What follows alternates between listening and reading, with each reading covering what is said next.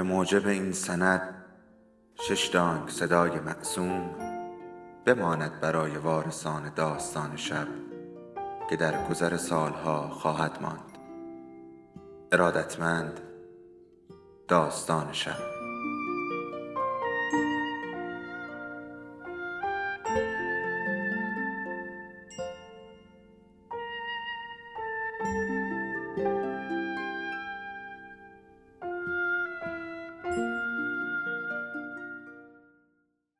یکی بود یکی نبود.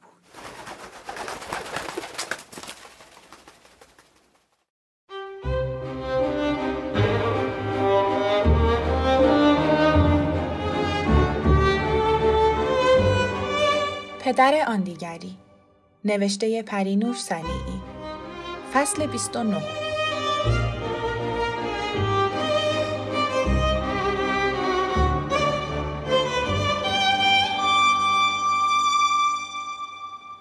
دو روز گذشت. با تعویز هر شیفت خودمان را به کلانتری می رساندیم. داستان را تعریف می کردیم. نشانی ها را می گفتیم. معموران گزارش ها را بررسی می کردند. آدرس و شماره تلفن می دادیم و باز می گشتیم. حال و روز من ساعت به ساعت خرابتر می شد و درجه نگرانی حتی در اداره پلیس بالاتر می رفت. جمعه شب رئیس کلانتری به حسین آقا گفته بود موضوع یواش یواش داره از شکل معمول گم شدن بچه خارج میشه. احتمال دزدیدنش زیاده. به طور معمول کسایی که بچه پیدا می‌کنن اگه منظور بعدی نداشته باشن همون موقع بچه رو به کلانتری تحویل میدن. در مواردی هم که مشکلاتی هست و به هزار و یک دلیل فرصت این کارو در همون موقع ندارن حتما روز بعد این کارو می‌کنن. خدا کنه این بچه گیر آدمای ناجور نیفتاده باشه و بلایی سرش نیورده باشن. می‌دونید بچههایی که حرف نمی‌زنن یا مختصری عقب افتادگی دارن آسیب پذیرترن. نه تنها آدم های ناراحت بلکه کسانی هم که مشکلات اندکی دارن با دیدن اونها وسوسه میشن چون مطمئنن که خطری تهدیدشون نمی‌کنه ولو نمیرن. با خیال راحت هر نیت پلیدی رو در مورد اونا اجرا می‌کنن. این حرفها را آن روز به من نگفتند ولی ناصر همه را شنیده و بسیار آشفته شده بود. روز و شبمان در کابوس میگذشت من دیگر نمی توانستم گریه کنم اغلب مپود تصاویر وحشتناکی که می‌دیدم به گوشه ای ظلم می زدم. آرش به شادی دست رو نشسته و سرگردان غذا می‌داد. نظم و نسخ خانه از دست همه در رفته بود. فتانه آمد، جمع و جوری کرد، برای من غذا فرستاد، آن هم دست نخورده باقی ماند. ناصر حوصله هیچ کاری نداشت. حتی صورتش را هم اصلاح نمی کرد. تمام شب آلبوم ها را زیر و رو کرد تا عکسی درشت و قابل شناسایی از شهاب پیدا کند. به آرش گفت عجیبه ما چقدر کم از این بچه عکس داریم. هرچی هست عکس تو شادیه. شنبه صبح زود راه افتاد. به دفاتر چندین روزنامه سر زد و مشخصات شهاب را به عنوان بچه گم شده به آنها داد.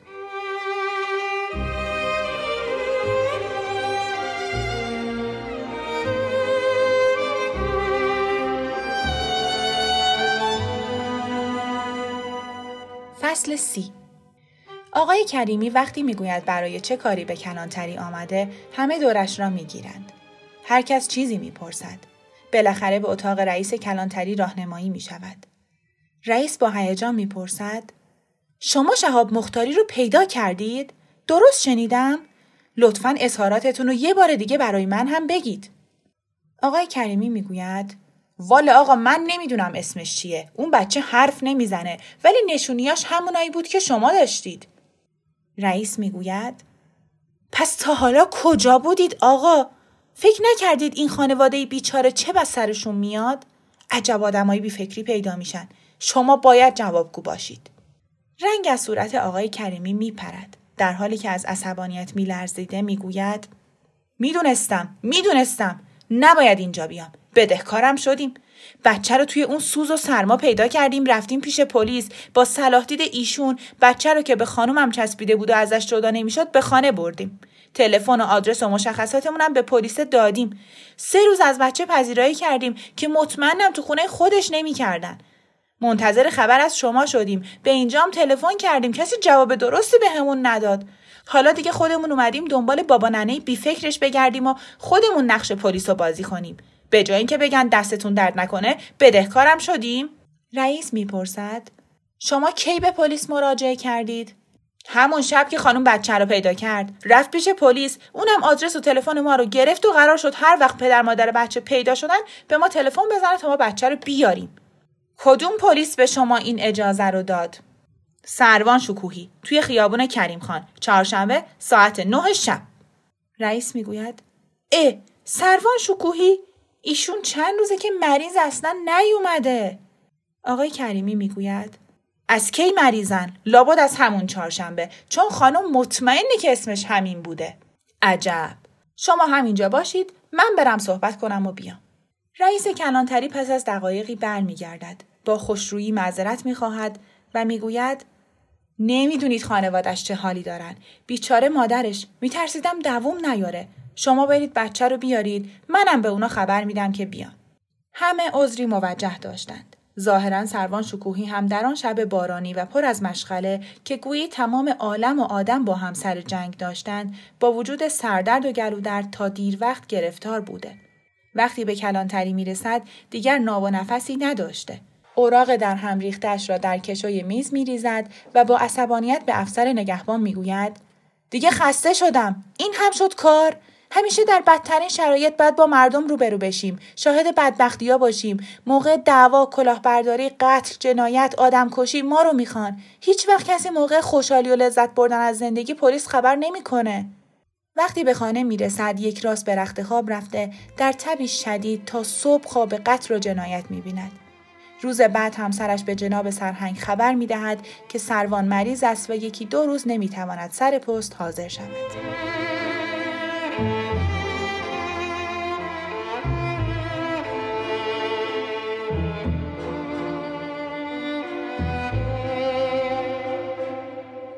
فصل سی و یک مادر آرش که دست شادی را در دست داشت فرشته، فتان خانم، خسرو و حتی اموجان بی صبرانه جلوی در کلانتری ایستاده بودند.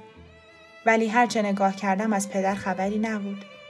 هنوز ماشین کامل نایستاده بود که مادر در را باز کرد و مرا در آغوش کشید. سرم را روی شانه اش گذاشتم و گریه کردم.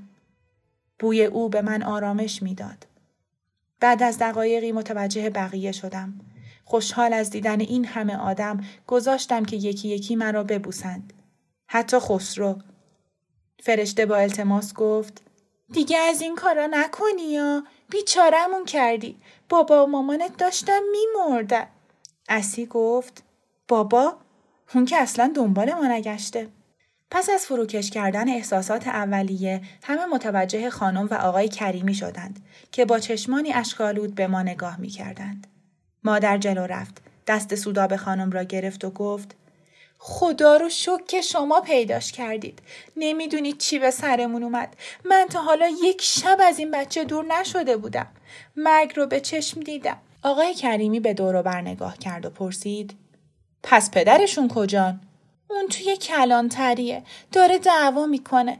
بس که این چند روز اعصابش خورد شده. دست خودش نیست. ببی گفت داره دعوا می‌کنه که چرا ما رو پیدا کردن؟ سودابه خانم به مادر گفت صدقه بدید. مادر مرا به خودش فشرد. آره حتما. انقدر نظر و نیاز کردم که نمی‌دونم از کجا شروع کنم. پدر برافروخته و عصبی از کلانتری بیرون آمد.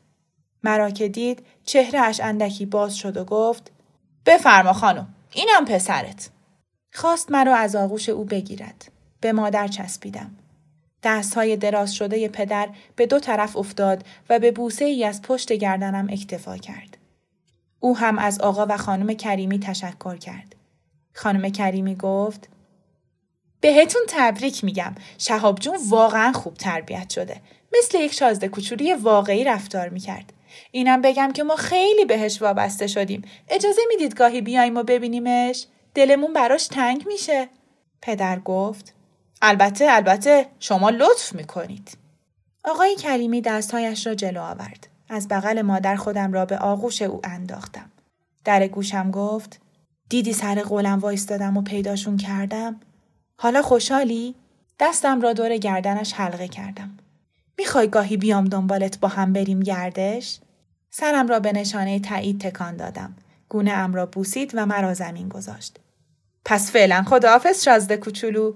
بعد از خداحافظی ها هر گروه به طرف ماشین خودشان رفتند. من دست در دست مادر به عقب نگاه کردم تا با تکان دادن دست برای آخرین بار از آقا و خانم کریمی خداحافظی کنم. چهرهشان غمگین بود. سوداب خانم هنوز قطر اشکی بر گونه داشت. ببی گفت تفلکی ها حالا باید به خونه تنهاشون برگردن. اونا ما رو دوست داشتن. مطمئنم که دلشون برامون تنگ میشه. همونطور که برای بچه هاشون تنگ شده. دلم گرفت. دستم را از دست مادر بیرون کشیدم و به طرفشان دویدم. صورت آقای کریمی را که به طرفم خم شده بود بوسیدم و با سرعت به طرف مادر بازگشتم. پدر متحیر از این رفتار غیرعادی جور خاصی نگاهم کرد. انگار من یک سیلی به گوشش زده بودم.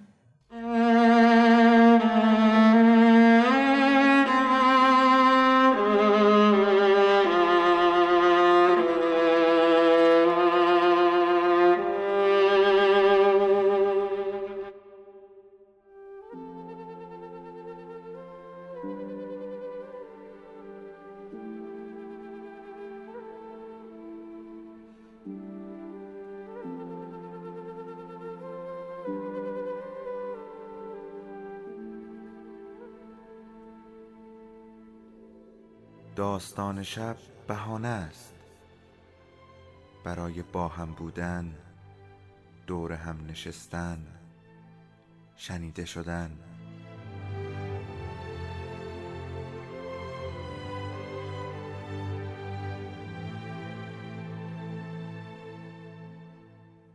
صدای افسانه ها رو میشنویم.